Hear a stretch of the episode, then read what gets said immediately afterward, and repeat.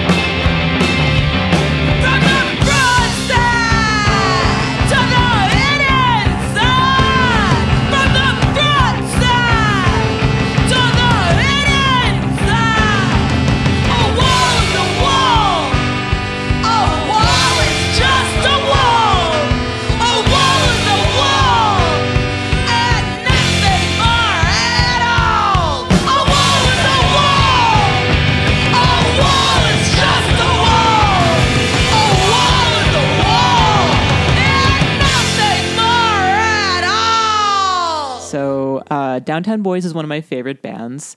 I've been hearing. How did you feel about that song? I actually really dig it. So, I like Downtown Boys conceptually, but sonically, they're not really like my style. I mean, again, they're pretty like loud, punk, and which is cool. That's what I like about them. Exactly. But I really like that this particular track is like very melodic, and like again, like you have the sax with it, and like the opening riffs is just like it pumps you up. There's something very uplifting about it. I really like this song to like kick off the show today.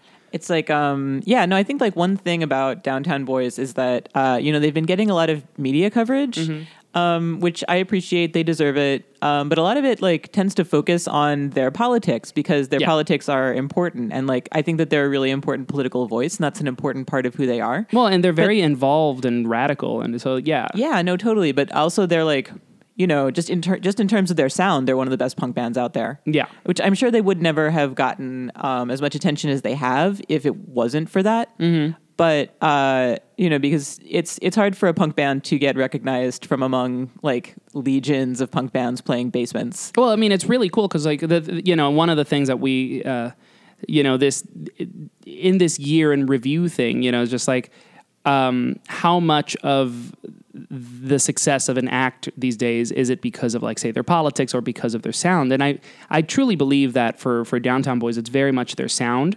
And I think their infusion of politics is, you know, really helped them out and, like, has gotten them quite a bit of attention. And, like, this song has both of those things. Absolutely. I like this song because to, like, start our end of the year list because it's, like, a fight song. Yeah.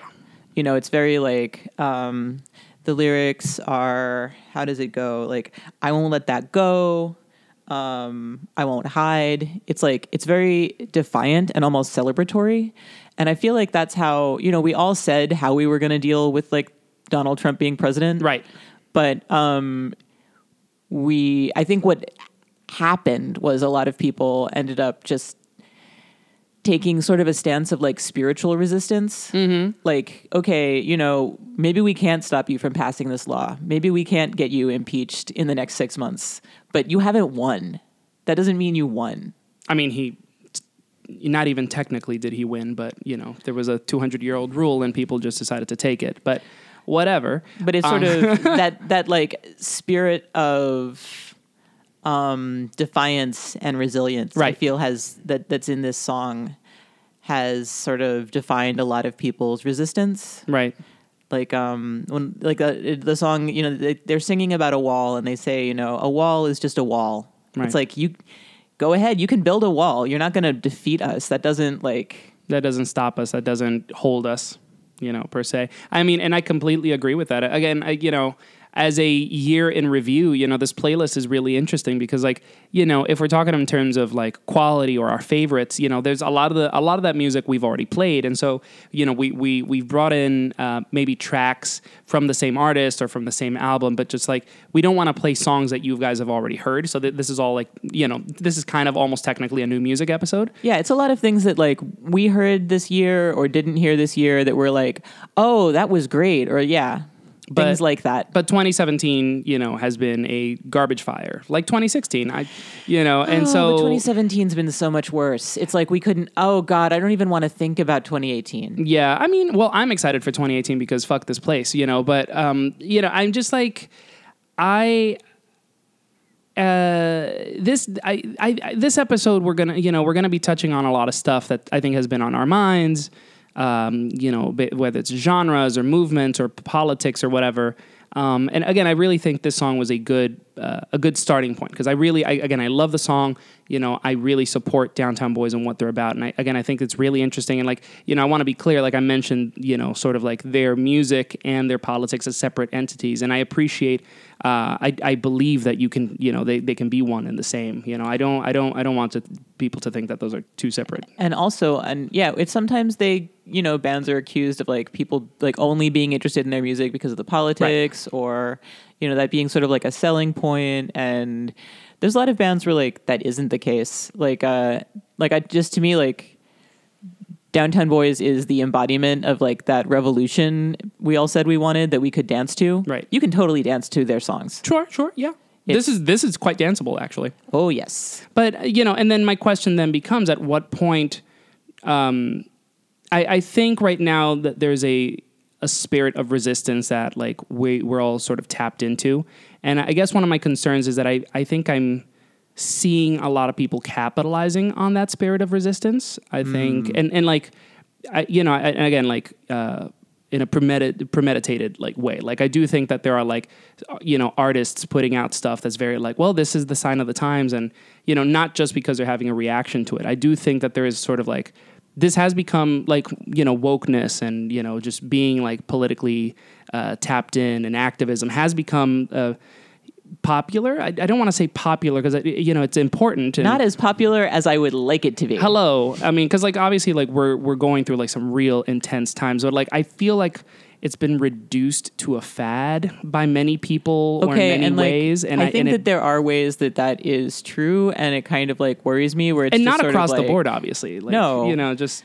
But it's sort of, on one hand, it's good because it's changing the atmosphere. And, like, I love that, like, you can have pop songs that are about, like, serious issues. Like, you know, in terms of, like, the Me Too movement, like, say, like, Kesha had the song Praying. Yeah. And that song is so deep because if anyone hasn't heard this song, she's talking to an abuser.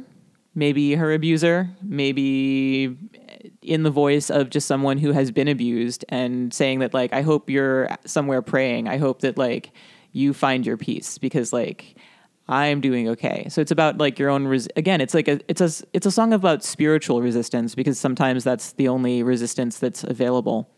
I agree with that. I mean, again, these are hopeless times in many ways. And so I think a lot of people, again, like I... But then it's great because these songs are on, like, the top 40, you know, and they reflect the way a lot of people are feeling. And, you know, one of the top songs this year was about, like, mental health, you know, like the title of the song was, you know, the one by Logic was, like, the phone number for the suicide hotline.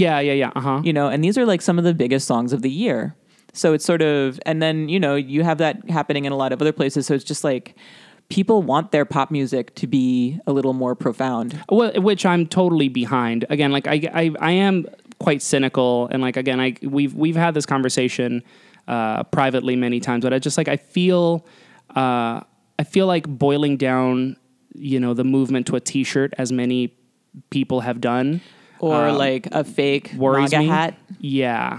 I mean, like, that stuff is worrying because, like, you feel like it becomes too easy, and then it might get in the way of, like, I didn't vote, but I'm wearing my Young Latin and Proud t-shirt, so change, you know. And it's just like, well, it's a little bit more than that. And again, I don't want to be reductive or dismissive because, like, again, like, you know, no, because the kids are out here. The kids are kicking butt. Yeah, I'm very pro millennial.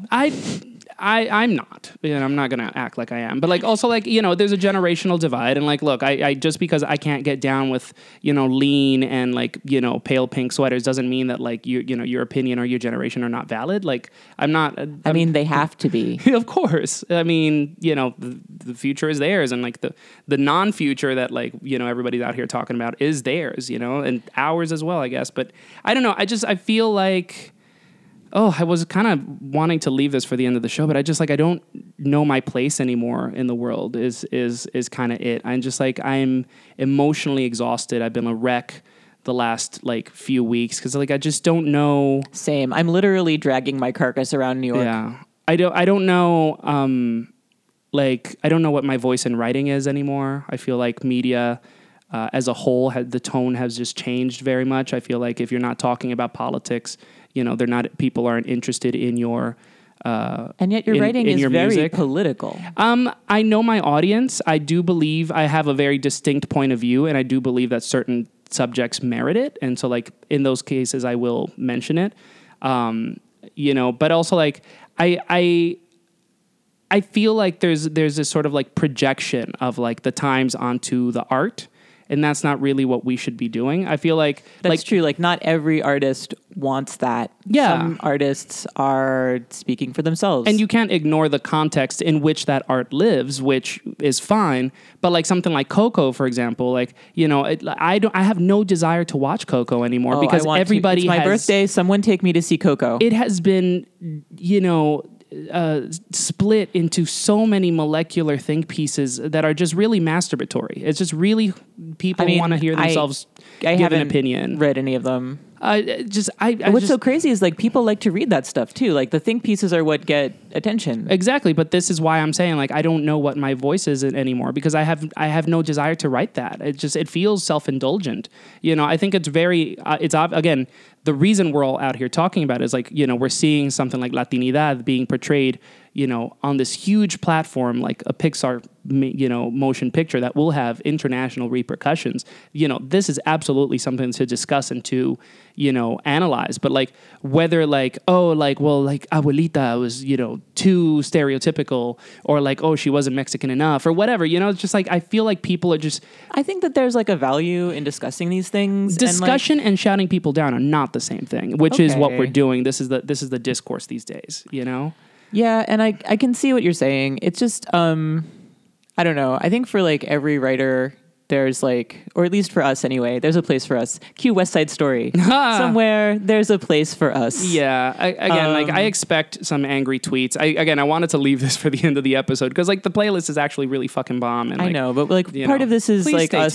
Like part of this is like our self-help. Yeah. At the end of this year. And that's exactly it. Like that's why I'm sharing this here. It's just like I feel like I've been carrying this around, and it's just like I again, there's so much. Like this is really hard to just like try to get it out in like a 2-minute, you know, podcasting bit. You know, like that's why I'm really happy that this is more a conversation than me just like giving a diatribe, because it's not like I'm not trying to read people. Well, of course, I care about these things too. Yeah, of course. No, but it's just like I don't want this to be like, oh well, like, you know, I hate millennials, or like I hate old people, or like get off my lawn. Shit. Yeah, like.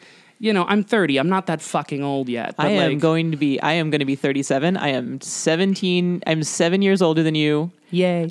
You are not too big for me to put you over my knee. Aw. Yes, mommy. But yeah, anyway, so I've been dealing with a lot of shit, and like I have a song dedicated for that. Actually, fuck it, let's play it now. Which one? I brought in Cosoco by Juana Molina. I've been feeling an emotional wreck, and Juana Molina's Halo album has been medicinal in a way that I've never really experienced. That's a great word for it, because like I use the term healing when I'm like talking about, say, something like really soothing that Chancha Villasecuro did. Sure, yeah. Or, you know, Lido Pimienta, but like medicinal, because there's a sharpness. Yeah, there's something. And it's the strong quality in her music that is very medicinal. You know, I'll see something. It's you know, it's funny. Like I've made fun of, like, you know, everything that like is today. Like you know, that's my humor these days. It's like, oh, edgy, like making fun of shit, poking fun of things. Like, you know, like I make fun of like being triggered or whatever. And but like it's funny because like it's something that like this anxiety that I've been carrying with me has like triggered. It's like it's become this thing where it's just like, you know, like something like more so than like the Nazis. I've grown very comfortable knowing that just white people are evil, especially you know, Beverly. But okay, like, but I'm not. I am evil. I'm just not evil like that. Okay. But like no. But like but I'm saying like you know, I guess like I'm in league with Satan, not Hitler. But yeah, I know. But like I guess it's more like the people that I know and that I cherish and that I respect, and like, you know. Everything has become, like, the language of the world has changed. There's, like, an activist tone to everything now, even when people just aren't. I feel like there's a lot of regurgitation instead of, like, reasoning. I feel like I would want people to, you know, like, I'm not a religious person, and I feel like, you know, say, like, wokeness or whatever you want to call it, social justice, has become a self-righteous religion in many ways. And that makes me worried. I think people having these conversations about, say, call-out culture are like a good first step. I worry, again, that people, you know, like a religion, you know, people are afraid to ask questions. And that's why, like, I was, you know, again, like, nothing happened to me when I was, like, a kid, you know, like, that's not why I rejected religion, is because I asked questions and people didn't want to answer them. I was just told to accept them. And it's the same with this. I think in some ways it was... I had like a similar break with religion. Yeah. Partly it's that like the religion I was part of didn't really accept queer people. Yeah. And thank God for once in my life, I was psychologically healthy enough to like not sign up for that kind of like mental abuse from a community. Yeah. But, and that's the thing, you know, but the other part was that like, I just could not bring myself at a certain point. Like once I developed the ability to think for myself, I couldn't relinquish that. Yeah. But that's exactly it. And like, again, I'm not like one of the great thinkers of my time or whatever. It's more a matter of like, I think you are. Thank you. So do I. But, but it's more like, I feel like dissent is no longer welcome. I feel like, no, and that's dangerous. And it's something that happens in a lot of situations. And we're silencing each other. Like there's literal Nazis in power, you know, running shit right now. And we're out here being like, well, but you weren't inclusive in this way or whatever. And like one thing is accountability and another thing is policing. And like, you know, I, as sitting here as a podcaster, I'm not trying to be your role model. I'm not trying to be a cultural leader. I'm trying to tell you guys about music. And like at this point, I'm just sharing my anxiety with you guys. So I guess thank you for listening if you still are listening. We have so much anxiety. But... I'm not even going to talk about my anxiety in this episode. We're going to save that for the new year. I guess, like, not only just me complaining, I think what I would want to encourage is, you know, just some questions. You know, just ask questions and, you know, again, like, I'm sure, like, you know, I'm going to get torched to the ground on Twitter or whatever. You're not. And honestly, I don't care. Like, okay, I don't care but you're anymore. Not. And like, but you know what? Look, it's like I'm tired of like living in fear of it. You know, it's just like I just because like and like I can't live like that. I don't want to live like that. And I feel like I see so many people, you know, like that I talk to people off mic or like, you know, in person, like at the bar, whatever. And it's just like that's how we all feel now. And so I think this is a question that I would, you know, that I want us to all ask ourselves as like we are fighting for a greater good here of equality, of, you know, fighting misogyny, fighting homophobia and transphobia and colorism and racism and et cetera. You know, it's just like, but and don't forget ableism because, okay, yeah. If I'm going to interrupt you because I hear what you're saying and we've talked about this before. I appreciate a lot of what you're saying, but like I'm more accepting of it. Like even if it like comes at me or like, maybe somebody might be unnecessarily condescending to me about something, which is like the worst I get of it, you know, because like I'm in relatively a position of privilege. Yeah. So it's like... But immediately your opinion is invalidated because of it. And it's like, girl, I too am experiencing this world. But you know, I take a deep breath and I try to let it go because I'm just so happy that so many of these conversations are happening. Like I'm a little older than you and I've waited my entire life to have some of these conversations and these movements happen. You know, I've waited my entire life for people to be talking about feminism outright in the mainstream media. Yeah. And it's like, if there's anything that makes me happy about the time we're living in right now, it's that these, you know, it's that we're living in the era of Black Lives Matter. Yeah. It's that these conversations are finally happening. Yeah. And obviously people have thought these things for a long time. Like these movements have been building and, you know, it's just such a relief to me because like, I've just been waiting, you know? And so sometimes when these things happen, like I don't cry when like the bad things happen. I cry when I see the good things happen because I've been like holding inside this anticipation that one day we might finally start that. And like, I kind of accept like, you know, the stress and the pain that happens within activist communities sometimes because some of it is we're finally getting our shit right. Like women are standing up to address misogyny within our like activist communities, you know, trans people are demanding to be centered in like LGBT conversations and like, you know, Black women are demanding to be seen as being part of, as central to so many movements. And, you know, until we get these things straight, which is going to, and sorted out, we will be weaker. Yeah. We have to have these conversations, no matter how difficult or painful they are, and get right with it, with each other. It's like, we have to go through all this shit first, all this division or apparent division before we can get to the point where we can fight the bad guys, you know? But also like I think we need to not look at it as bad guys because we all just want to live in a world where we can have equality, except for the people who don't and then fuck those people for sure. Yeah. Again, this is not me.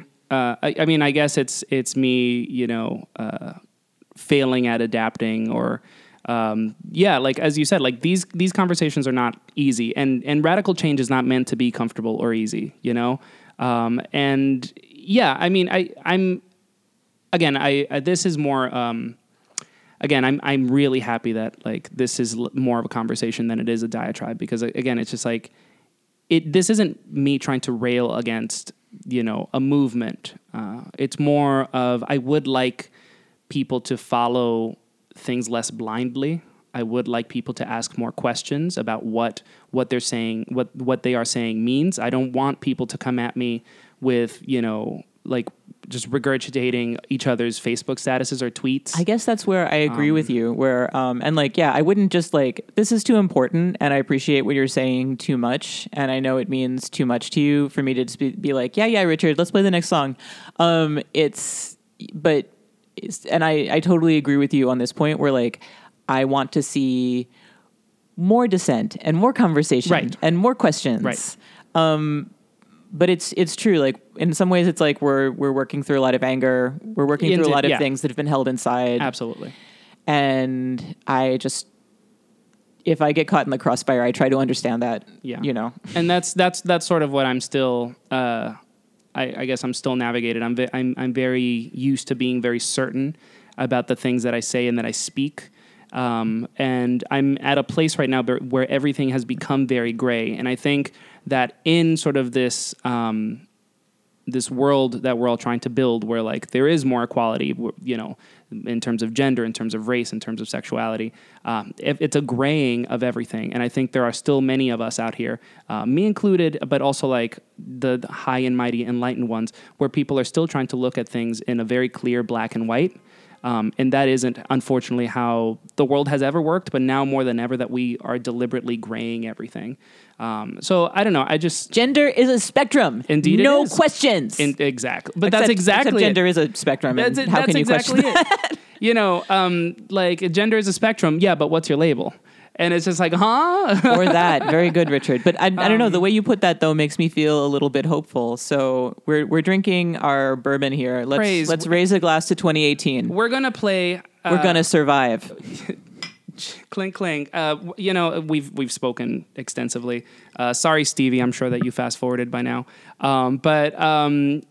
Yeah, we're gonna play Juana Molina's Cosoco. Fucking up this playlist already, and it's only the second track.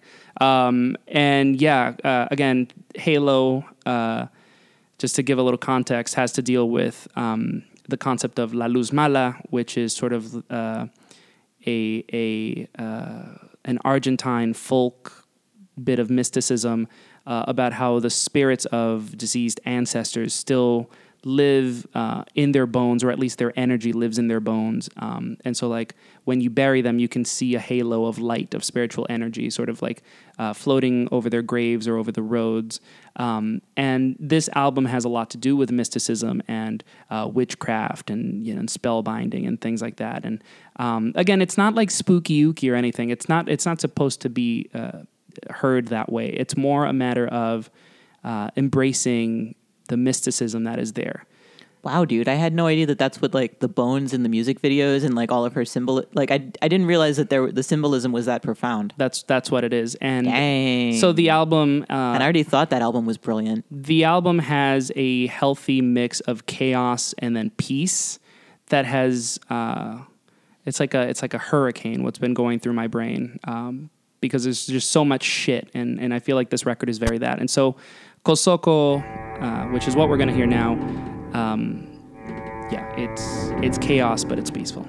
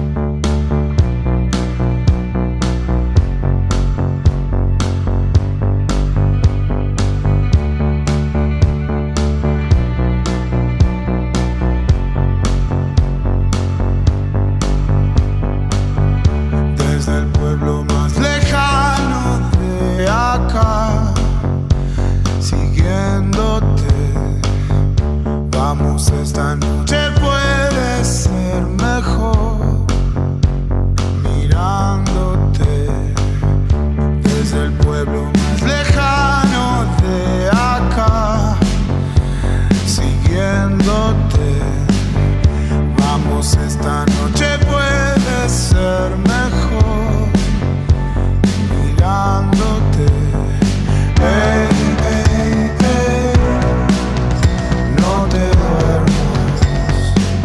Vamos, esta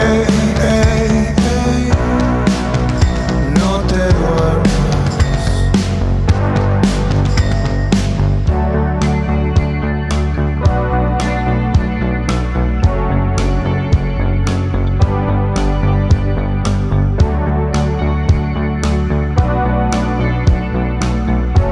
puede ser mejor mirándote. Hey. Esta noche puede ser mejor mirándote desde el pueblo más lejano de acá, siguiéndote. Vamos, esta noche puede ser mejor mirándote. Hey. No te duermas. Ey, ey, ey. No te duermas. Todo el universo depende de eso. Todo el universo depende de eso. Todo el universo depende de eso. Todo el universo depende de eso.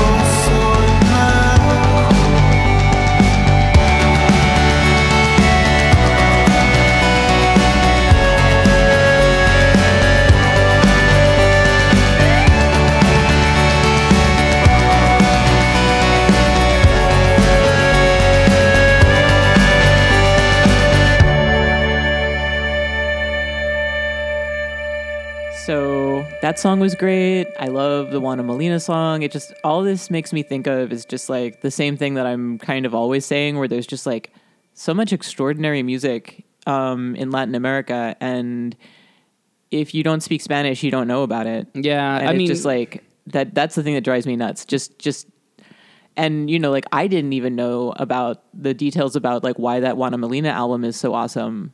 and you just explained it to me, and it's, so it's like there's just so much to know. Yeah, yeah, absolutely. I mean, Juana, again, like as I said, Juana Molina, like that record has really helped me deal with a lot of like my chaotic emotions as of late. Again, I want to reiterate that, like, you know, this conversation that we just had, it's not me trying to be like, you know, I'm alt-right now. Like it has nothing to do with any of that. That would make this podcast interesting. Really awkward, and like, you know, listenership would probably increase. But no Pepe's here. Again, it's more a matter of just like I am conflicted about shit that I'm dealing with. I don't recognize this world, and like many of you out there. And again, I want to encourage less fanaticism and a few more questions being asked is what I'm going to say.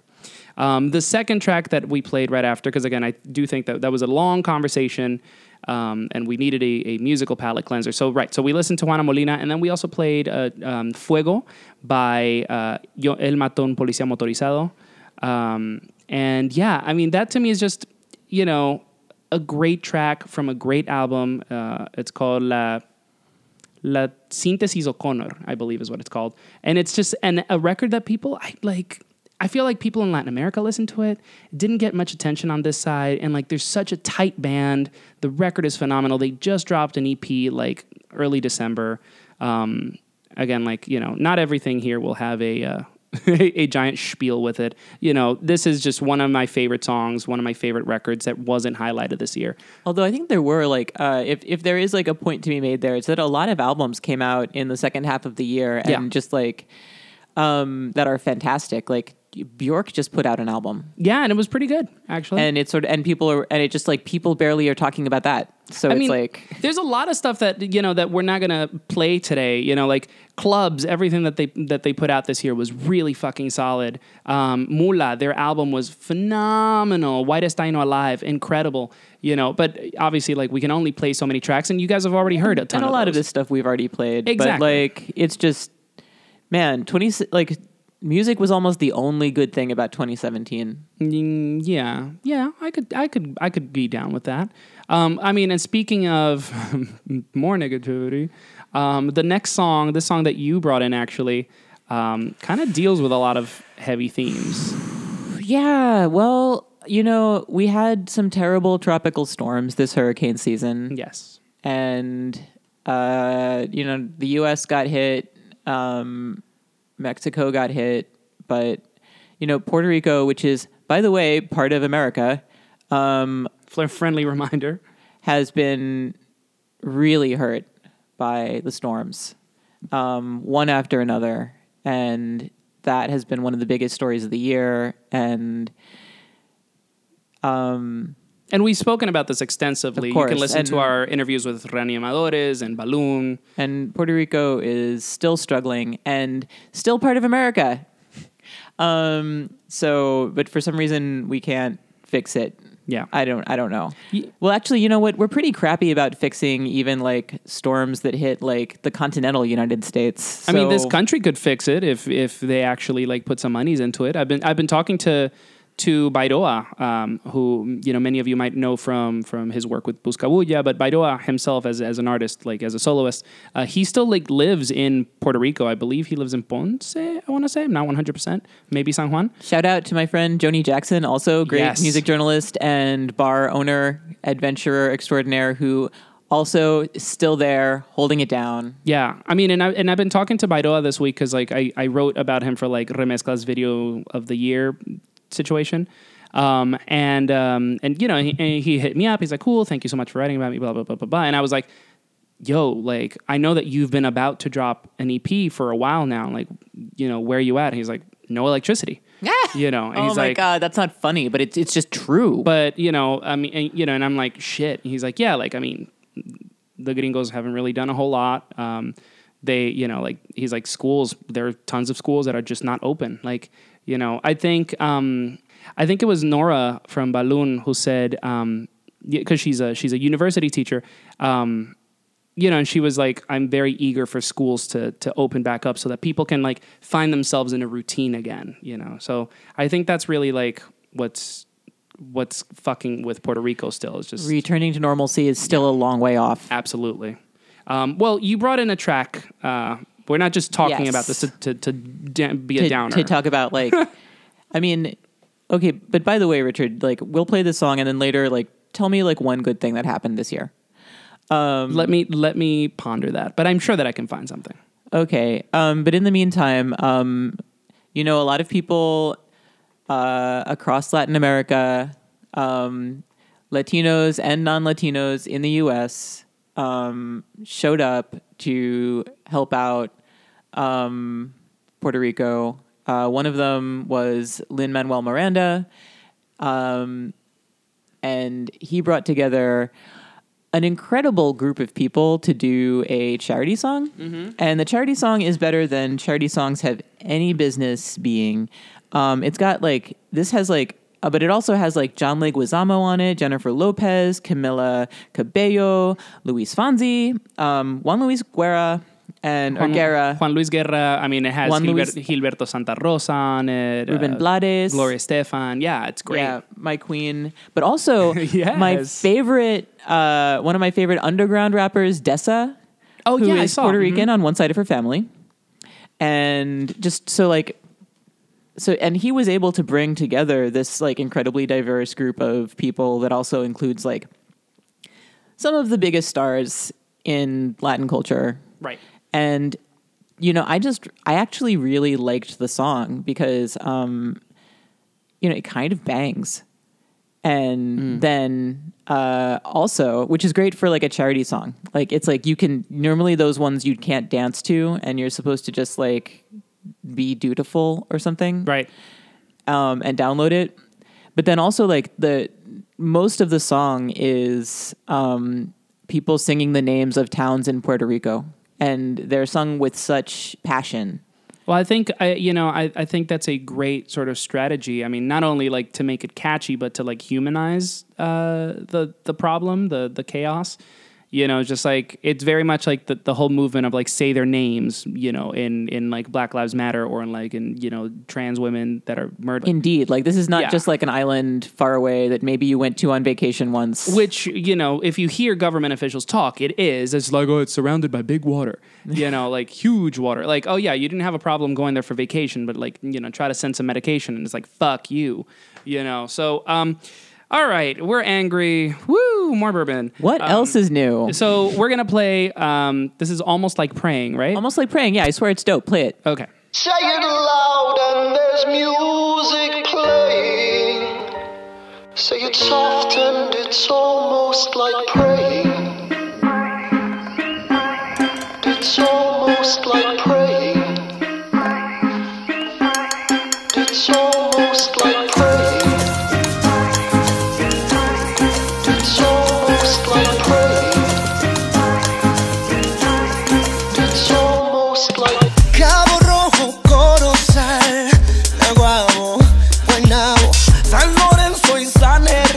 San Sebastián, mi viejo San Juan, Isabela, Maricao, Fajardo, Dorado, Hormiguero, Sumacao, Luquillo, a ti. Pega alta, pega baja, toa alta, toa baja, Mayagüez, yes. Otra vez, yes. Aguadilla, Quebradilla, Guayanilla, Juanadilla, Cicayay, hey. It's almost like praying.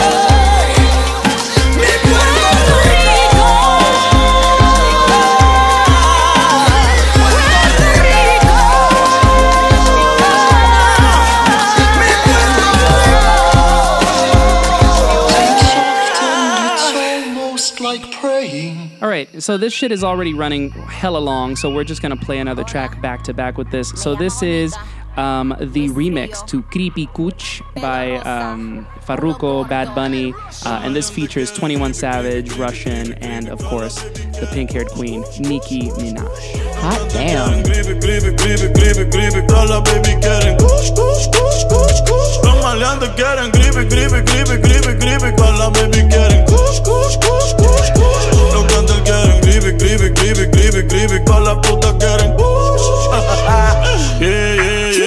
Make some room, ho, keep 100 feet away.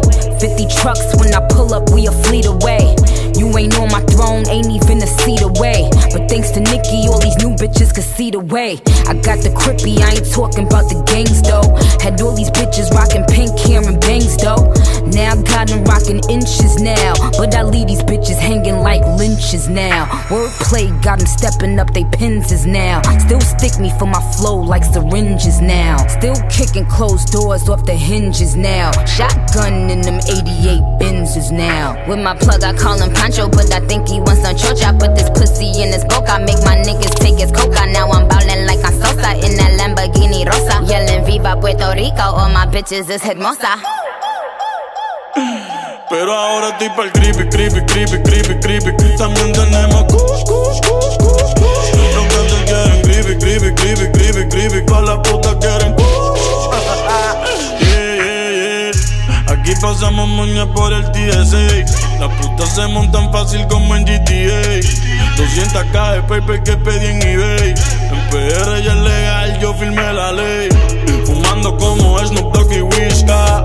Las gatas quieren kush, no quieren frisca. Prende un bastón como el de la brisca. Dos filis se queda visca. Las libras yo las compro y llegan por FedEx. Priority el paquete Next TV Express. Del celular traqueo con el GPS. Que el chip y se lo cobramos al bobo de tu ex. Que tiene un guille de bichote y lo que fuma es regular. Sintética de esas que venden por ahí en los puestos legales. Que le baja la movie que vaca no venga a frontear. Que somos millonarios y acabo de comprar par de crepas sembradas. Pero ahora estoy pa'l creepy, creepy, creepy, creepy, creepy. También tenemos kush, kush, kush, kush, kush. Los que te quieren creepy, creepy, creepy, creepy, creepy. Pa' la puta quieren kush. Call baby girl up, it's time to smoke some. I know you heard I'm slaughter gang, I smoke some. Yeah. Out the head, yeah, I ain't never wrote nothing. Pretty face, ass fat, I'm tryna poke some. Yeah, back it up, baby, let me see it twerk. Yeah, spilling codeine on my Gucci shirt. Yeah, a whole lot of racks and they crispy. Hey, she throw that ass back like a frisbee. Uh-huh, I'm smoking creepy cushion. Fill the backwoods up with a whole bush. I might pass her to the team cause she old news. Tryna make 100 M's using Pro Tools. In a Maybach, and I'm laid back. Put a bullet hole in your wave cap. You better pay me now, I don't cut slack. All these VVS's make you upset. Pero ahora estoy pa'l creepy, creepy, creepy, creepy, creepy. También tenemos kush, kush, kush, kush, kush. Los cantos quieren creepy, creepy, creepy, creepy, creepy. Todas las baby quieren kush, kush, kush, kush. Maleantes quieren creepy, creepy, creepy, creepy, creepy. Pa' la baby quieren kush, kush, kush, kush, kush. Los cantos quieren creepy, creepy, creepy, creepy, creepy. Pa' la puta quieren kush. Alrighty, alrighty, alrighty. So what do you think of this track, Bev? The Creepy Cooch. I mean, it's pretty fun. Yeah, I mean, you know, a little Latin trap for you. I don't think we've played too much of the genre here. No, we haven't, and frankly, I'm surprised that you've elected to do so. Yeah, well, you know, okay, so, okay, fine. So you challenged me to talk about one positive thing that happened this year. So, you know, I as much as it pains me to like... Oh, apart from like all the sexual harassers who are like powerful white men getting fired. I mean, that's pretty great. I mean, I was into it. But I admit it. Let's build on success, not on other people's failures, of which I'm totally willing to accept a few other more people's failures. Moral failures. How about the president? Well, anyway, you know, we're on our way. We're on our way. Thank you, Mr. Mueller. But yes, no. So this song. So, you know, talking more about my inner conflict. This song is a perfect in for that. So. First of all, I think the track is great. I think the production, the sound. I think that the guest spots are fantastic. I really like Bad Bunny, I've decided. I mean, you know, trap en español, still not my genre, but I really like Bad Bunny. I'm kind of into Bad Bunny. So 90% of the reason I'm into Bad Bunny is because I really like saying his name. But the other 10% is because, like, I feel like, you know, in these urbano genres or even just like in regular mainstream gringo hip hop or whatever now, I feel like the cadence, the flow is just very like mumblecore. I know. So, and like that, I know you hate that. That's why you don't like Kelly Uchis. Well, right. No, I just think she's boring. But I with hip hop, again, with like rap in particular, again, like I find it hard to get hyped just because of the beat. If you know, because like the reason we're here is because this artist is co-signing it, and so like I can't get down with Drake because like I just find him boring. Like the beat might be hot, but like you know, just a guy talking like this. Like, but like Bad Bunny is a. I love how you were like a gangster from the 1930s just now. Sure. You know, but like Bad Bunny's a clown, and I live like Bad Bunny like is actually having fun out here. Bad Bunny's not just trying to look like, you know, a bad motherfucker who like is probably gonna sell you some drugs, you know, and like, but like he's just like also that was fucked up. Okay, yeah, well, but no, but like there is like a gangster like literally his like the song is about like there's piles of cocaine and like he has like entire songs about this shit. Like, you know, it's a mad. I'm happy that like he is delivering energy, you know, like there's energy on this song, which I feel like many other people in the genre aren't giving. There's a lot of like, you know, like even like J Balvin, which like he's just a pretty boy that people are so into, but like I feel like there's no energy. Ironically, his fucking record is called Energia, you know, like it's just. I mean, that's fair. I mean, but again, this isn't my genre. Like I know that I'm missing, you know. Oh God, I'm just burning myself to the ground this episode, aren't I? But I think you're fine. I really like that Bad Bunny is just like Chambea. Like I think it's a fantastic song. It's hilarious. He like did a video with Ric Flair, the Nature Boy. He's so good. He's just like Chambea, you know, like I'm here for that. So definitely into Bad Bunny.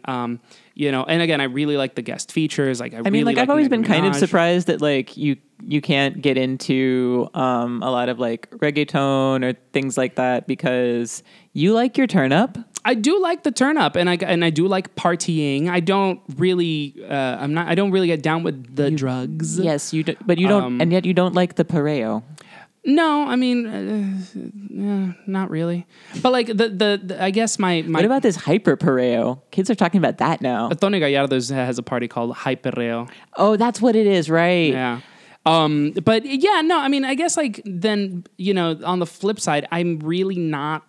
I don't support just like the overwhelming amount of drugs in these songs because like at least in classic hip hop when they were talking about we aren't going to mention the misogyny, or are we getting to that? Oh, we are. Yeah. Oh, and like the homophobia, and like I think we detected some whorephobia earlier listening to this song. Definitely. But I want to talk about this one part first because, like, you know, if you think about classic hip hop and how like they were, you know, that's always been one of the criticisms, right? They're like drug dealers, or like they're glorifying drugs, and it's just like, you know, when you think about like in the late 80s or the 90s, you know, people were selling drugs to like support families or support communities, and like you know, if you leave judgment aside from that, it was just like, and you think about it as people telling stories of what they had to do to survive. That's, you know, like you can at least find that there. But like, you know, in songs like this, where it's just like, tengo el lean, woo, you know, it's just like, or like, you know, talking about piles of coke or whatever. It's just like something like that. It scares me a little bit because we are entering a world now where like people are so depressed and like, you know, or like just hopeless, and they like need it might not be helping. This might not be what we need right now in the middle of an opioid crisis. We're talking about codeine like it's nothing, although on the other hand it's like we are in the middle of an opioid crisis, so maybe it's not surprising that so many songs talk about that. You know, they're not talking about how to combat it. They're talking like, I mean, 21 Savage talks about spilling codeine on his Gucci shirt. Hey, because that girl is twerking on her, and how he's over her, he's tired of her, and he's going to pass her off to the crew. You know, like, I look. Yikes. Yeah, and like, so it's sort of like, maybe this is like. Look, I'm not here to be like, you know.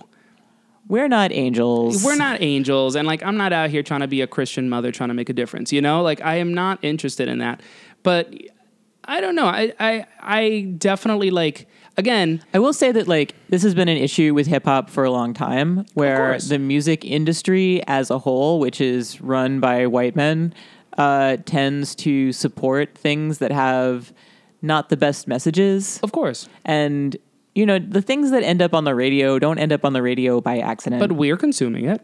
At what point? At what point do we hold ourselves accountable? Like that's an important point to bring up. You know, and it's just like, you know, to hear. Oh God, I don't want to be that guy, but like to hear like all the, you know, the social justicey people also being like, well, but this beat bumps though. And okay, Richard, like, you are actually now officially older than me. I know, right? But isn't that awful that I feel that way? But it's just like I don't know. I hear that 40 is the new 30, but you tell me. But it's just like, I, you know, I'll see like people torching each other to the ground because of like, you know, I like this one Taylor Swift song, which by the way, I don't, you know, but like, this is a hypothetical. I've seen the best minds of my generation destroyed by social justice Twitter. But then you'd be out here like, oh my God, pero Bad Bunny is just like so influential. And he's talking about las putas, you know, into kush. It's complicated. Once again, it's like, I guess it's sort of like, I guess it's just like, I'm just way more mellow about a lot of things. I suppose, but it's just because it's like, no, but let me explain why, where it's just like, I'm just really comfortable with contradictions. I'm comfortable with comfortable with contrast. Hypocrisy I have a big problem with, you know? It's just like, okay, so contradictions and hypocrisy are definitely two different things. Right. You're right. That's fair. And like, again, like, you know, I want you to enjoy yourself and be happy and let others be happy, you know? It's just like, but if you're going to come for me and slay my edges off, you know, make sure that your shit is also as holy and self-righteous as you claim it to be. Yeah. Also, like, don't fuck with Richard. You really don't want to go near his edges. You will catch these hands. I don't have any edges or hands. But yeah, we are not edgelords. So, oh God, no. But anyway, so like this song, like there's like a pun about edges and edgelords and internet slang eating itself. I don't know. Are we millennials, Bev? Technically, yes. No. But technically? Yeah, well, they keep stretching millennial to mean something else, but they started talking about it like 10 years ago, at which point we were millennials. Can I be a baby boomer? Then I can just justify all my complaining. No, there's a new generation. We're talking about like a younger generation now, but people are still calling them millennials, but technically they were born later. Yeah, I suppose. Like, I'm old now, but I was like squarely a millennial when people started talking about us as a group to like market soft drinks to. Gag. Anyway, well, scapegoat. My point is everything. Wait, damn. And like, again, like this is what the world is doing to us. I've only focused on the negative. The reason I brought this song in is not because like I wanted to bitch about it. I wanted to mention that, like, you know, blah, blah, but that isn't why I brought it in. I wanted to mention that I brought in this song, this creepy cooch moment, because like, again, the crossover success that Latinx artists saw in 2017 is one of my favorite things, one of my favorite trends that I saw in music, that it extends beyond genre, and it's like we're being seen not only at a global scale, which we already were, but like in the US, in the gringo market, which, you know, is ultimately like where a lot of the big decisions are just made, you know, like... Or what's considered relevant happens. Exactly. Like, Javier Amena's new video came out, and like I clicked on it like... you know, at like where they debuted, which was like a blog in Spain or something. And like the comment section was written, you know, of people like writing in Spanish were like, oh, one of the few artists making music in Castellano that like is even worth listening to. And it's just like this idea that like only music in English is relevant or credible or like good, you know, like it's just so stupid to me. And like, I mean, you know, this is one of the things that infuriates me. Absolutely. You know, ever since like I had my like Road to Damascus moment that lasted for 5 years while I was at MTV Iggy. Basically. I mean, well, and again, it's although just like, no, I was on that tip before. Otherwise they wouldn't have given me the job. But again, it's just like this, you know, like obviously you always have to follow the money. And so like something like, you know, Despacito was by no means the first crossover hit, but like it's very, like I feel like we turned a huge page with Despacito, and I was obviously not about to play Despacito on the show. And then like, you know, Cardi B and like Bodak Yellow for this month is Yes Coquito. Okay. All right, that's actually a solid pun. Thank you. But yeah, no, but like, again, Despacito, Bodak Yellow, Mi Gente, like with J Balvin, you know, and like, you know, last minute, you know, Beyonceing on there, like, and then this with like Nicki Minaj. It's really cool to see like all these different sort of like industry factions and languages and like races, like, you know, coming together and like in a, like, more than we are the worlding it. It's more of like, I like that you're turning the Crippy Kush remix into that, but yes. It's validation, you know? It's like... No, it is. And like, you know what? I think what it is that like, you know, artists are making those choices. Yeah. Even Justin Bieber, apparently. And I mean, the story goes that he heard it at the club and he liked it a lot and he wanted to do a remix on it. Dope, That is the official story. Maybe, okay, yeah, you're right. I should not be so naive. I mean, but, it could have... It was probably, you know, a record strategy, but you know, like whatever.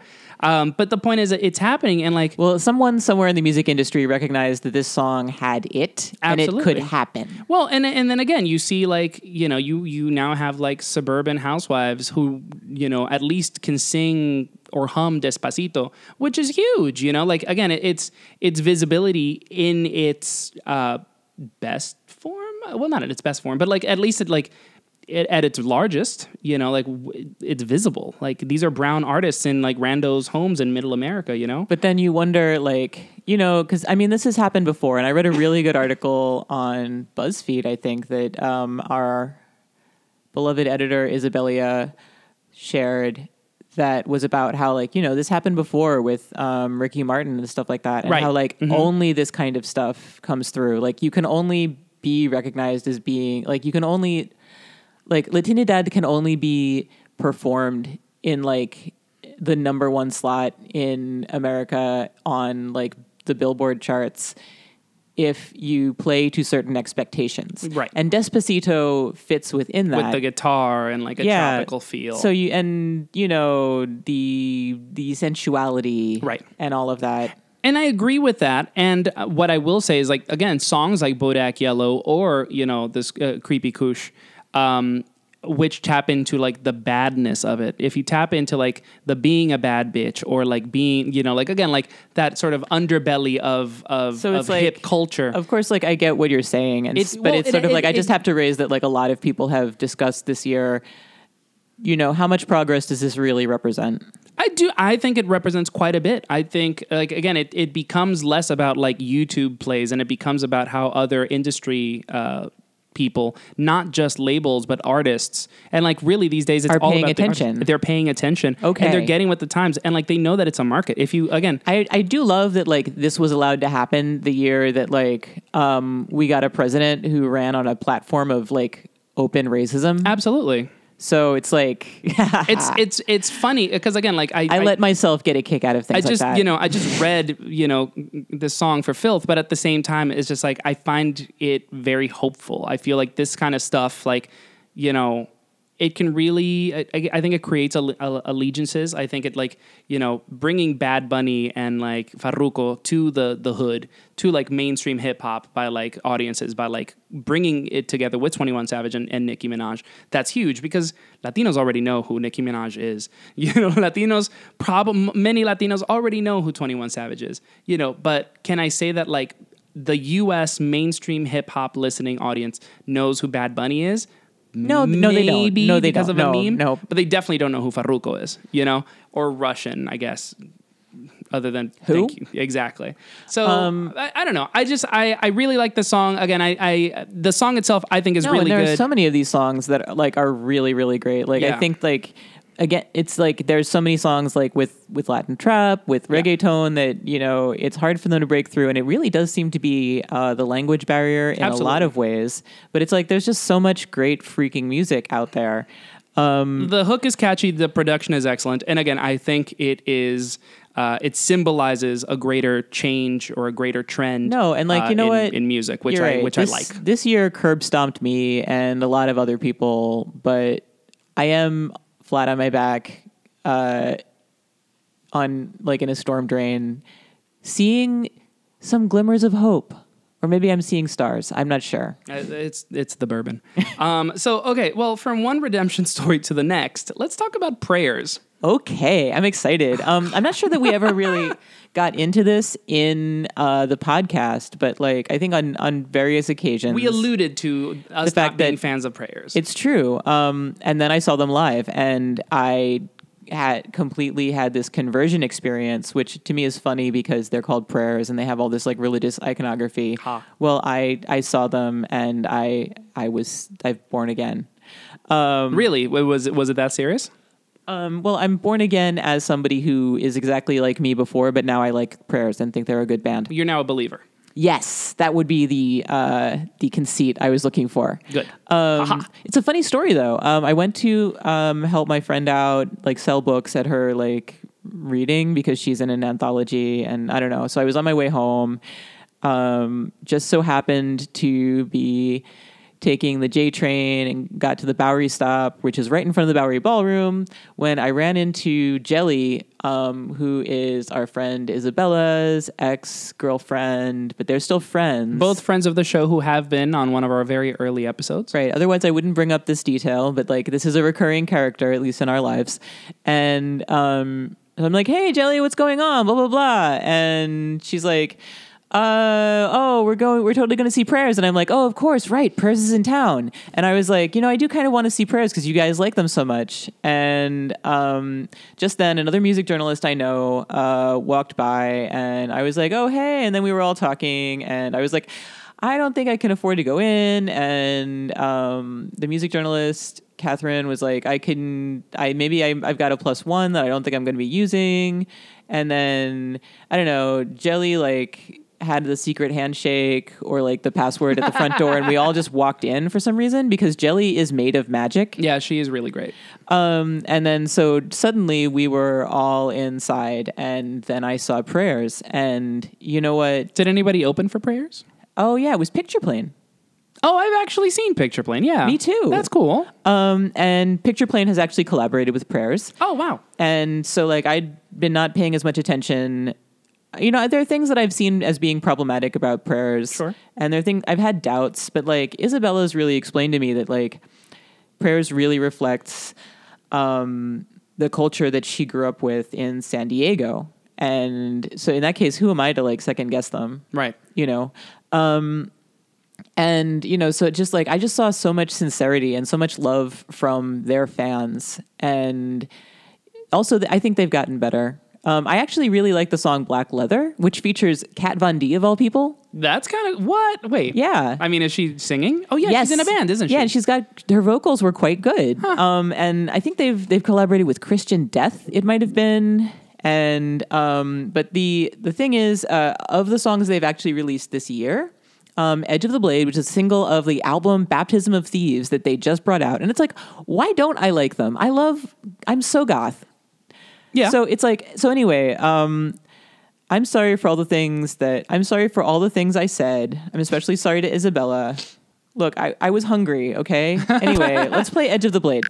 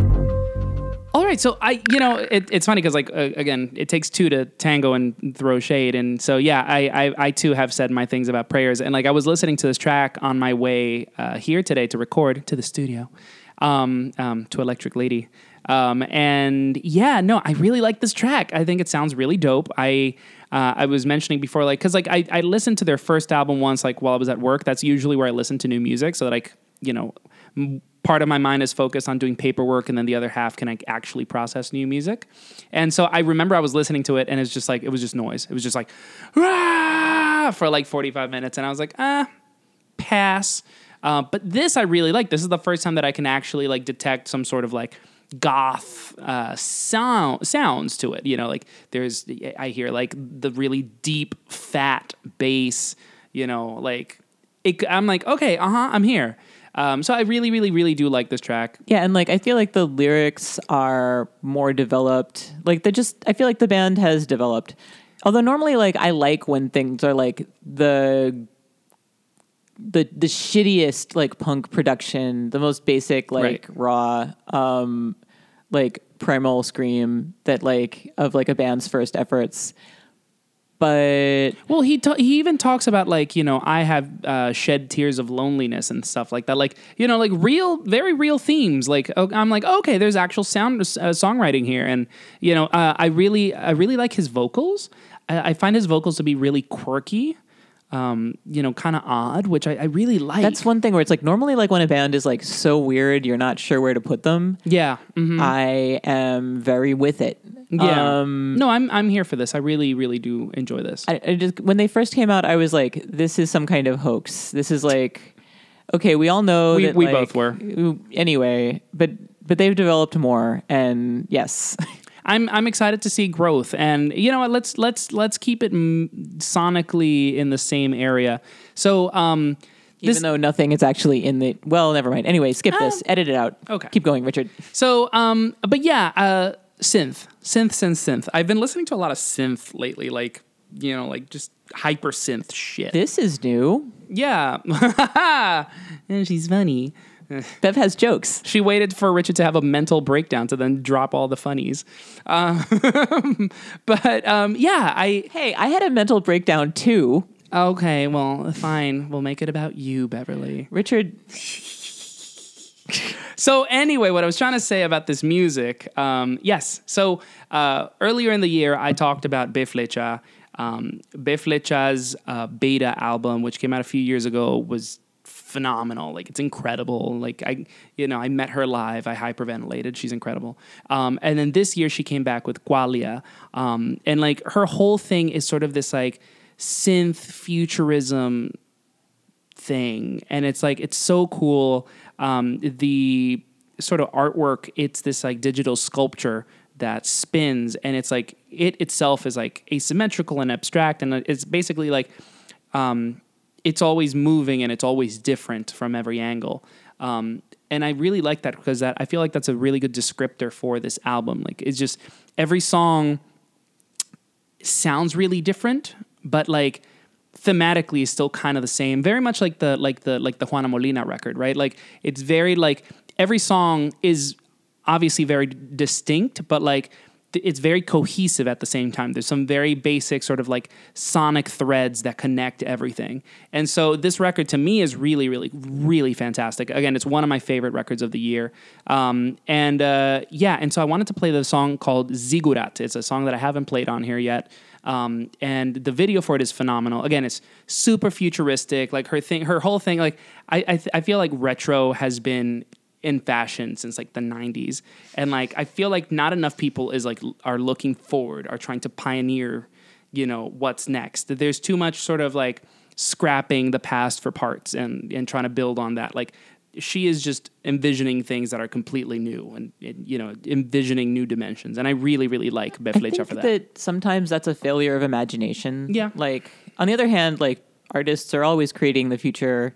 It just, a lot of times it's, producers in hip hop who are going to be producing, honestly, what's just going to be on the top 40. Sure. Like those are really the forward looking artists. Well, like somebody messaged me this week because Metro Boomin and I think it was, Big Sean. They put out a song together that I think one of them dropped a record. And like there was a song where like they sampled sort of like, like a Brazilian, like Bossa Nova, I think, or Tropicalia. And it was like really, really beautiful. And like how they produced it was like really fantastic. And like my friend was like all excited because she's like, I don't know anybody else that likes Brazilian music, but. I mean, most of the time it's like, those are the people who are envisioning the future, but more indie artists, I feel like could be, could have the courage of their convictions and, believe that you could invent something totally new. Yeah. A lot of people won't try.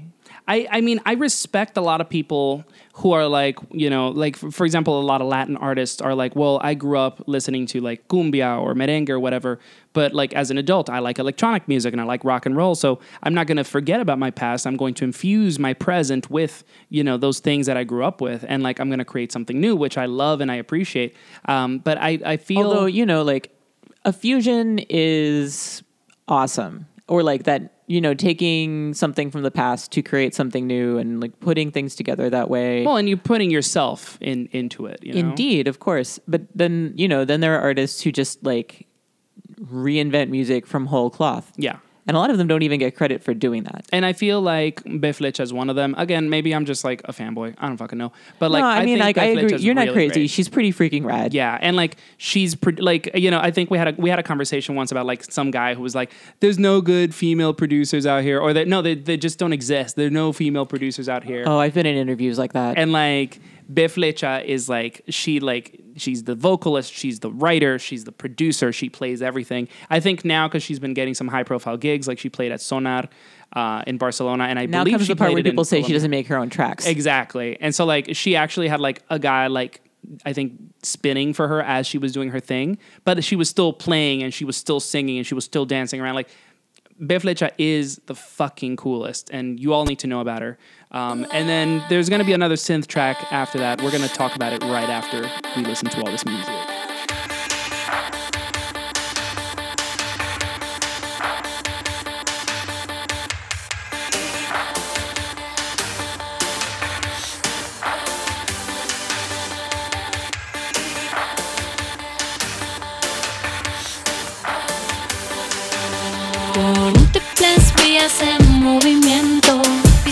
Alta velocidad van quedando atrás. Cara siento la fricción del viento, deforma la realidad en un baile abstracto. Mezclas con lo real, no es sueño, estás en el doble plano. Electricidad que enciende mis pensamientos, estados alterados. Voy a entrar, voy a entrar, voy a entrar. Te espero al otro lado.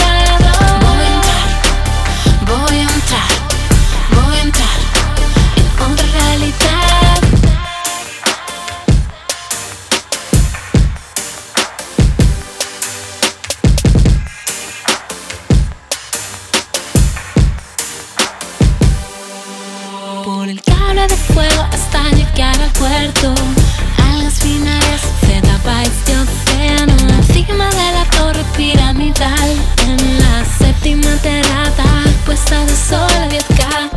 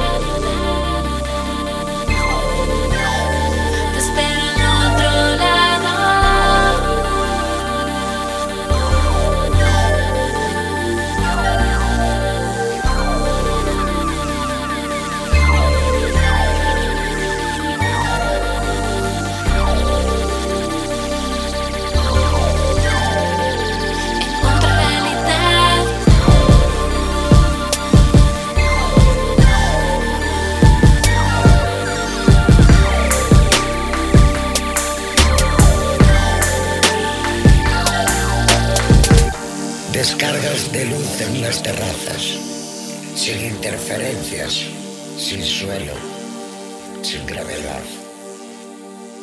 No para la tierra con solo decir que lo siento.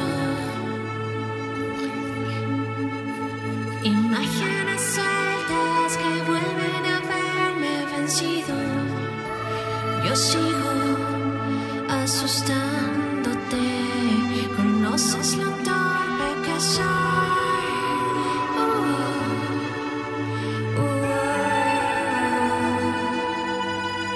Un contrato olvidado que hicimos los dos.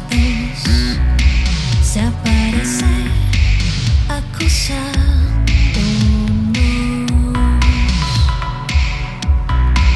Escondimos los caminos para llegar al sol.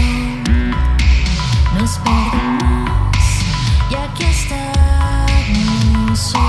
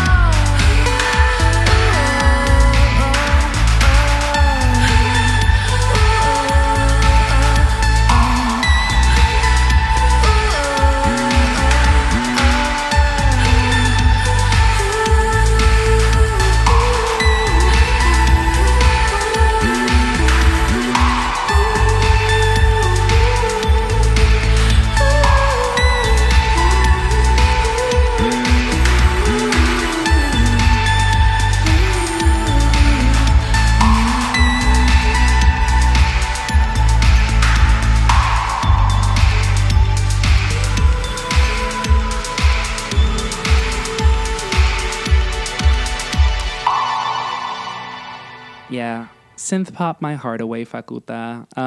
It's okay, Richard. There's nothing wrong with synth pop. Hi, my name is Richard, and I'm a synth pop alcoholic. But yes, no, so yeah. After gushing extensively about Bëlflecha, I also wanted to play Facuta. Facuta does not get enough shine. No, she doesn't. And like the thing is, like, because she's been here. The thing is that she's kind of a balladeer, and so like that's really like her her niche. She's very gentle, which often makes for a slow burning record and career. And so, yeah, like, I mean, I think she's incredible. I've actually met her several times. I think she's lovely. Actually, she was very kind to give us like a brief interview when I was in Barcelona, because she was with her, I believe, boyfriend, DJ de Mentira, and like, yeah, like, you know, I spoke very briefly with them. I played that clip in a past episode, but I've been a big Facuta fan for a long, long time. She's an essential part of the Chilean indie pop scene. Again, like her first record, Al Vuelo, is, you know, just like really lovely. I don't know. It's like, it's soothing and she's very much a songwriter. And then her second record... But her music is still, like, really fun and danceable. Well, so her second record, Tormenta Solar, went in a much more danceable direction. Yes, I guess maybe that's when I really got on the Facuta train. Yeah. Well, and so her first record actually got the remix treatment, and, like, everybody, like, remixed her thing. And I think the first song that really, really blew up for her was a remix of her song Junta Pena, which I can't even find it, like... non-remixed now. Like, it's only the remix version that I can find. That means like pain together? Junta Pena? Yeah, but I don't actually know what it means. I don't actually know what that means, but it's such a fucking great track. To me, that's like the definitive Facuta track. That and Tormenta Solar are fantastic. But Tormenta Solar to me is like the definitive Facuta track. It's so good. And like, she's like, you know, like it's all black and white and dressed as nuns and stuff. It's so good. But this song, Abrazándote, this is like off her like forthcoming album. It's been like a few years. She actually released an extended maxi single. There's another song called Perfecto Desastre. And they're both really good. Perfecto Desastre is the one that's honestly like a little bit more me. It's more like upbeat, more danceable. But like, I really like Abrazándote as this very immersive sort of synth pop experience. You know, I wanted to include it in this episode. You know, I don't know if it's like one of my songs of the year, but it's a song that came out this year, and it's like a song that I did not want to overlook. And I don't know when we're doing a new music episode, and I was like, I can't let this just wallow in obscurity. So I definitely. Well, that's why we're doing this episode. Absolutely, you guys should be listening to Facuta. I've also got a song that like I kind of missed this year, maybe didn't get a lot of fanfare. But so even though Mintfield has lots of buzz, I feel like they put out the single Club de Chicas, mm-hmm. and it really, you know, it seemed to fall into the depths. I saw it get some blog buzz, but that's about it. I'd never heard it until like you sent it to me. Minor. But right. Okay, so if you're considering something for your end of the year list, I recommend Mintfield's single. They are coming out with a debut album sometime. Right. But for now, they did this great song. And before we play it, I've got one little tidbit about it. It was inspired by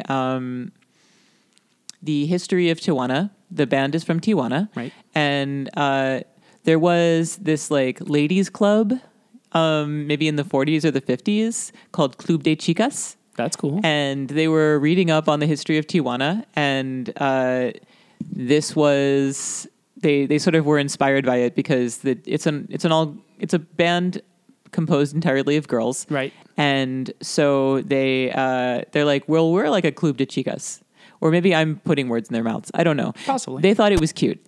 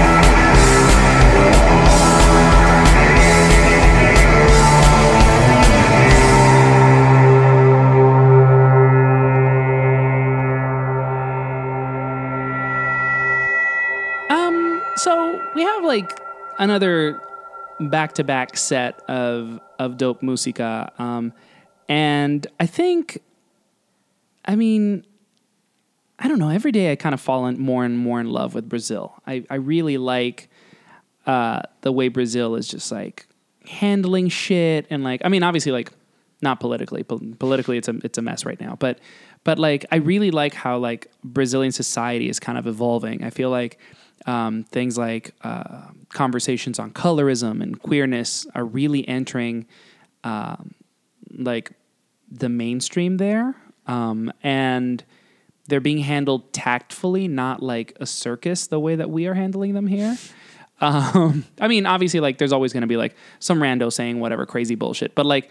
You know, I feel like people are very receptive to having actual conversations. And like, you know, I think this year, like, you know, like people like Lineker had like a tremendous year, like touring like through Europe. Like again, I saw her three times this year. Holy shit.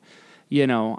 And then again, like, I think like, trans visibility has become like a huge conversation. Like again, we did an episode and like we now regularly try to feature like, you know, people who like, you know, just question this, you know, I don't know. Like, the great thing is that we don't have to try. There's also, like, why don't I have words anymore? There's like, well, it's been a hell of a year, yeah. But like, no, there's like a wild number of, artists out there who are trans or non-binary, right, who make really dope music, right? And in some ways it's like, oh, is this a trend? I'm like, maybe I'd like to be optimistic and say that you know, it's just perhaps as like prejudice and stigma ebbs away a little bit and is replaced by understanding, right, it's just like that makes it more possible for the voices of people who are trans or non-binary to be heard. I think as long as the music is good or there's a solid story or point of view or something like that, like at that point, everything else is secondary. Like speaking of like non-Latin music, Shamir released another amazing album that like people did not really hear that much, or not as much as I think it should have been heard. I mean, sure, he got written up in the New York Times and everything, but like that album is really good. Well, it is at least as good as Ratchet. I mean, if you think about it, like he's not as shocking as he was before. Like he was like this super, super, super queer, you know, POC, like what, 5 years ago, that's when like he like really, really blew up. And like now that's like become, I don't want to say that it's mainstream, but like it's definitely like less odd, less rare. I am really happy that like, you know, he doesn't care, can release an album and it just... Oh, does he prefer... I think he's just genderless, gender neutral pronouns? Yeah. I mean, like he's just like a, like not into gender. I dig that. That's fine. Not his or their thing. Yeah. So it's like, which was more of a discussion with the last album and it's less of a discussion this time. And that's great.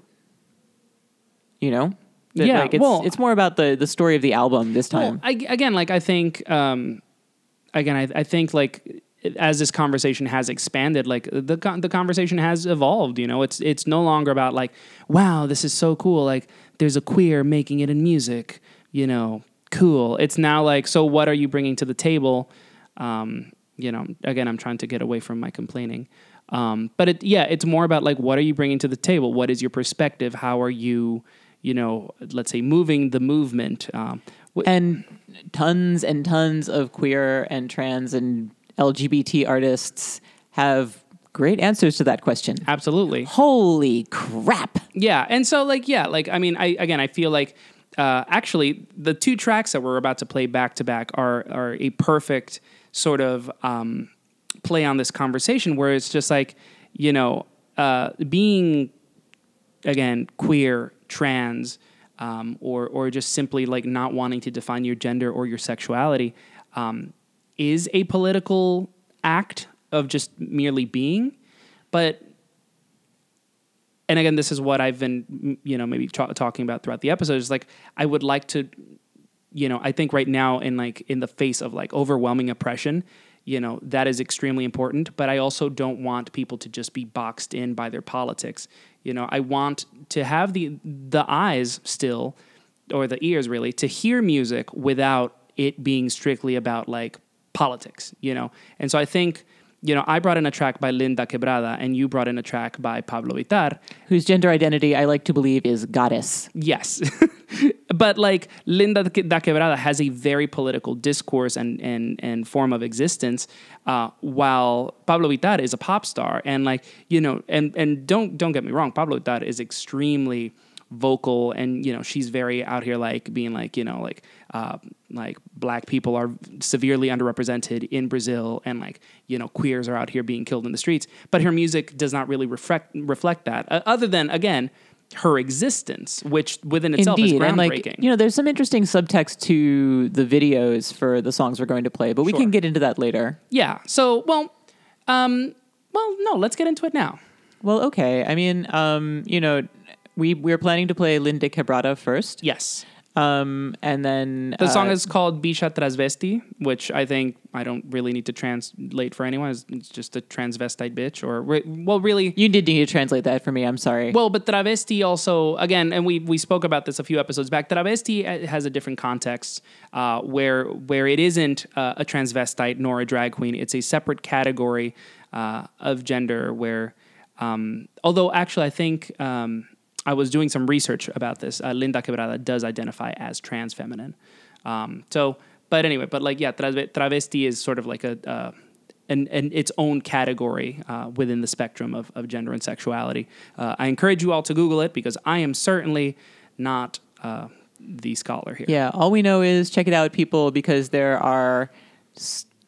are culturally specific gender identities all over the world, and that is cool and interesting. Yes, and Bicha Transvesti is off Linn's visual album, Pajuba. There's a video for every single one of these songs.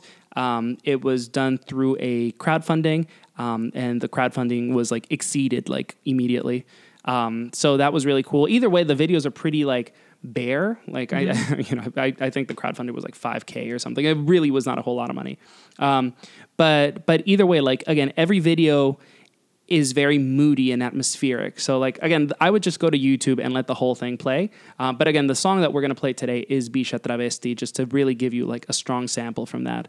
But can you tell us a little bit about the Pabllo Vittar and Mateus Carrillo track? Beth? Yeah. This is like my favorite. Okay. First of all, my baby did so much this year. For real. Yeah. So, so collaborating with, Diplo, a Major Lazer, huge video, major hits, getting written up all over. My girl broke out this year. I'm very excited. But also like, I think my favorite song, is one that was like, it's on her own. It's not a Major Lazer song. It is Corpo Sensual. And I was super crazy about the video and, I think there is one that's a Major Lazer collaboration, but they're both videos where she cavorts with men who, at least in the context of the video, read as straight, and it's pushing the envelope, even if it doesn't have like an overt political subtext. And I think that's and also they're really hot.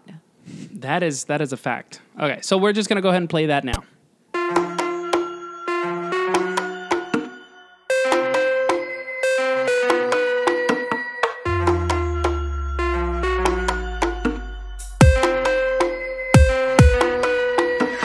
Já cansei de falar, já perdi a paciência. Você finge não escutar, abusa da minha inteligência. Mas eu tô ligada, seu processo é muito lento.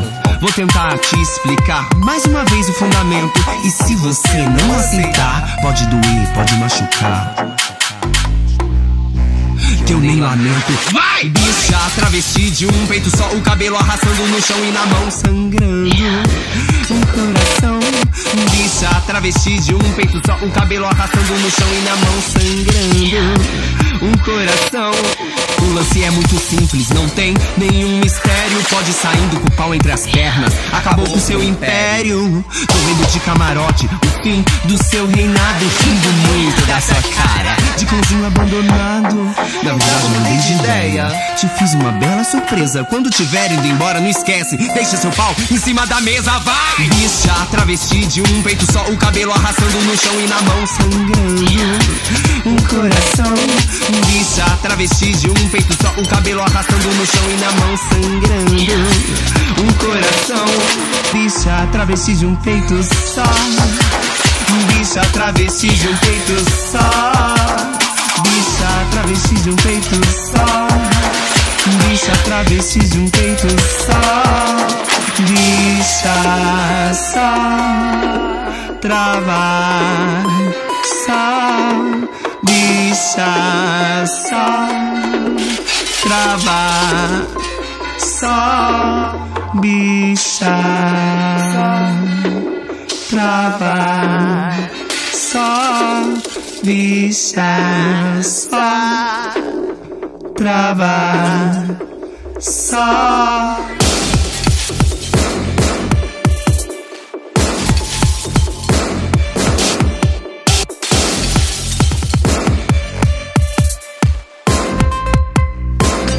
Só.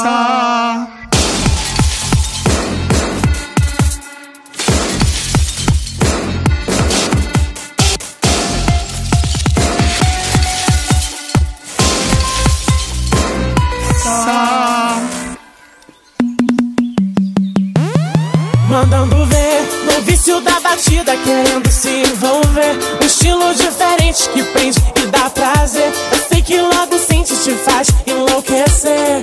Faço ferver, mandando ver no vício da batida, querendo se envolver. Um estilo diferente que prende e dá prazer. Eu sei que logo sente, te faz enlouquecer. Faço ferver, vai passar mal. Viro sua mente com meu corpo sensual. Minha boca quente vem, não tem igual. Tá todo carente num pedido informal. Vai passar mal.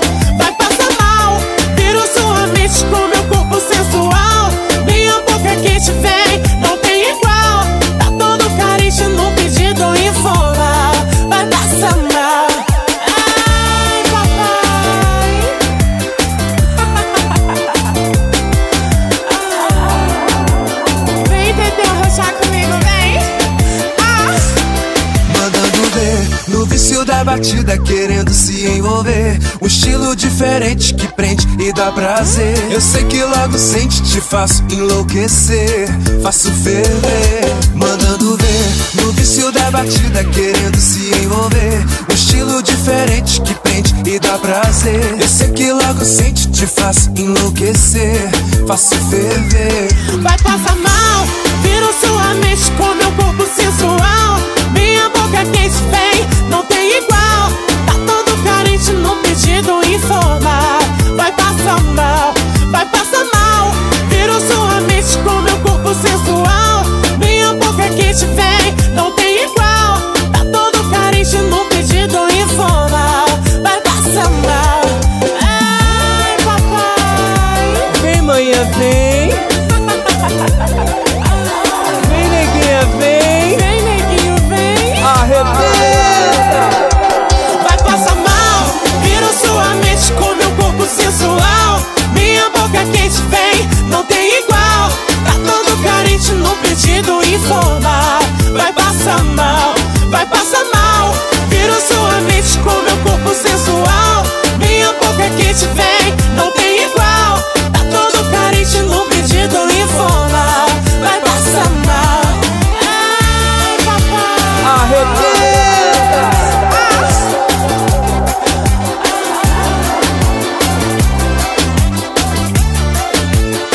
Gostosa.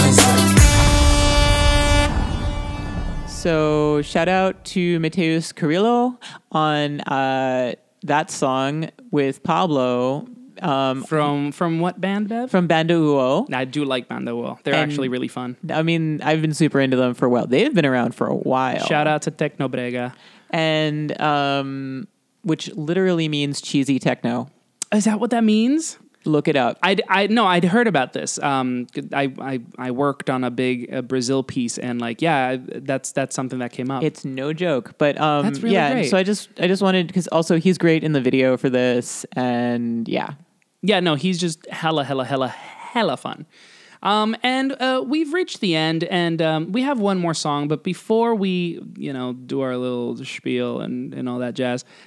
So hey, Beverlycia, where can people listen to our incredible show? They can listen on Google Play, on Stitcher, on iTunes, where you can follow us and rate us. You can also listen on SoundCloud if you want. That'd be great. And we're also on social media. What? Social media? What is that? Where people just scream into the void? It is. But you can find us on the internet? On Instagram and Song Mess Music, Facebook, Twitter, anywhere you want to hang out with us, really. In fact, if you email us at songmessmusic@gmail.com, we will probably send you stickers. Yes, please, please, please, please. I mean, I send your questions, comments, affection, and nuzzles, or like suggestions for what we should play on the show. Reach out to us, and if you want stickers, we'll even mail them to you. We're that communicative. Beverly's the official manager of our mail department. You can address all packages to Beverly Saumet, and I'm sure you will receive a wonderful care package back. Now, Miss Beverly, we have a final track. I'm actually really, really excited to close with this, because I really feel like it sums up a lot of like the conversations that we've had tonight. In a really positive way. I think so. Yeah, it's an encouraging departure song. So we talked a lot about Hooray for the Riff Raff this year. Her album, The Navigator, was fantastic, and it made a big splash. Everything we needed it to be, honestly. And so she showed up like the superhero figure, the Navigator, in the album. It's like recursive and awesome and amazing, and like my mind is blown. But one of the longer album cuts that earlier we were talking about, and we agreed it was kind of like she's very Americana folk in the past, but this song is like almost like one of your like multi-partite progressive classic rock adventures, and it's kind of long, so we're putting it at the end. So if you don't feel like listening to the whole thing, But please do, because the shit is fucking so it's awesome. Fire. So the song is called Palante. It's off the album The Navigator, and it's profound. Listen to the words. Let it into your heart. That's all. Yeah, Palante. I think again, I'm really happy to. I like when I saw it on the list of songs that you submitted. I was like, yes, this is absolutely our closer because it's like, it's the encouraging message that I want to leave you all for the end of the year. I feel like again, as I've mentioned throughout this episode, like I'm in deep conflict, and I feel like a lot of people are right now. I mean, like again, like I'm, you know, bitching and moaning about my place in the world, you know, being in New York City, like, like fine. Like there's people in so many other places who are like really like struggling. But Roy Moore lost. And he can eat a dick in a non-homophobic way. Actually, he's homophobic. So however he would take it. But yeah, no, I think Palante ends with gives us the sentiment of like just move forward, just keep going, keep trucking through. I think we survived 2017, girl. Like the future, hopefully, is brighter. But like we did it, you know. And yeah, I don't know. I words fail me these days. And I just want Palante into the apocalypse. No, wait, I say that out loud. Maybe just like we're straight off the bridge. But yeah, no.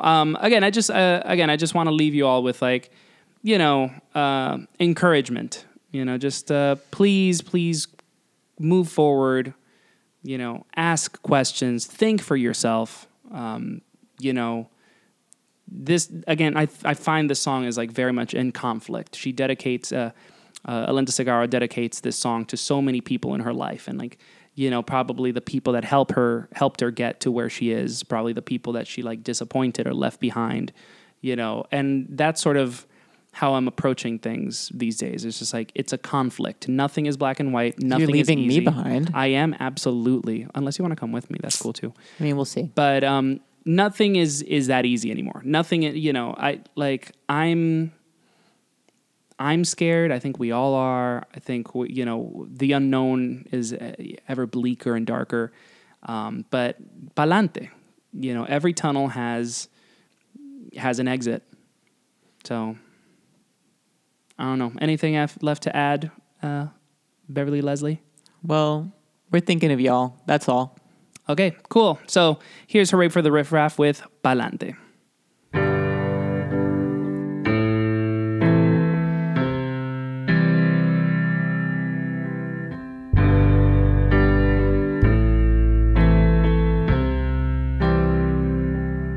I just wanna go to work and get back home and be something. I just wanna fall in line and do my time and be something. Well, I just wanna prove my worth on the planet Earth and be something. I just wanna fall in love and not fuck it up and feel something. Lately, don't understand what I am. Treated as a fool, not quite a woman or a man. Well, I don't know, I guess I don't understand the plan. Colonized and hypnotized, be something. Sterilized, dehumanized, be something.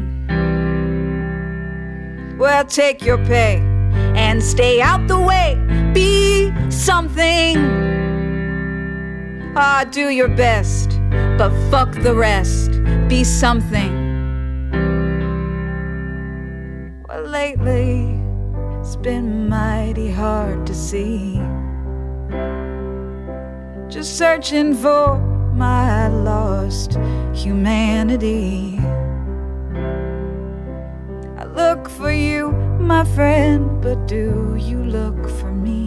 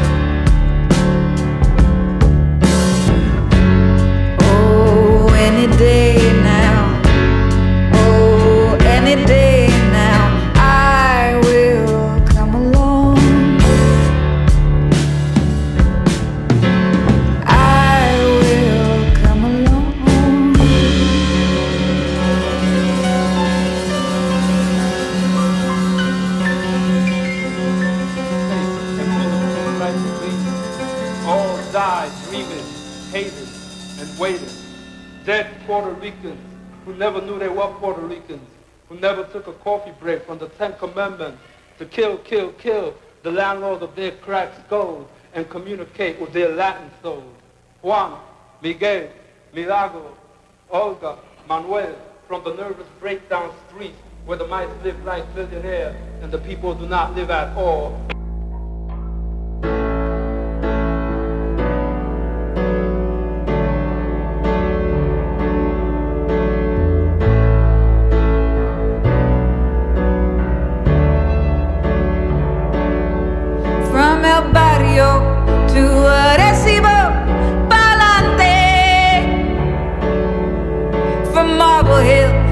Ghost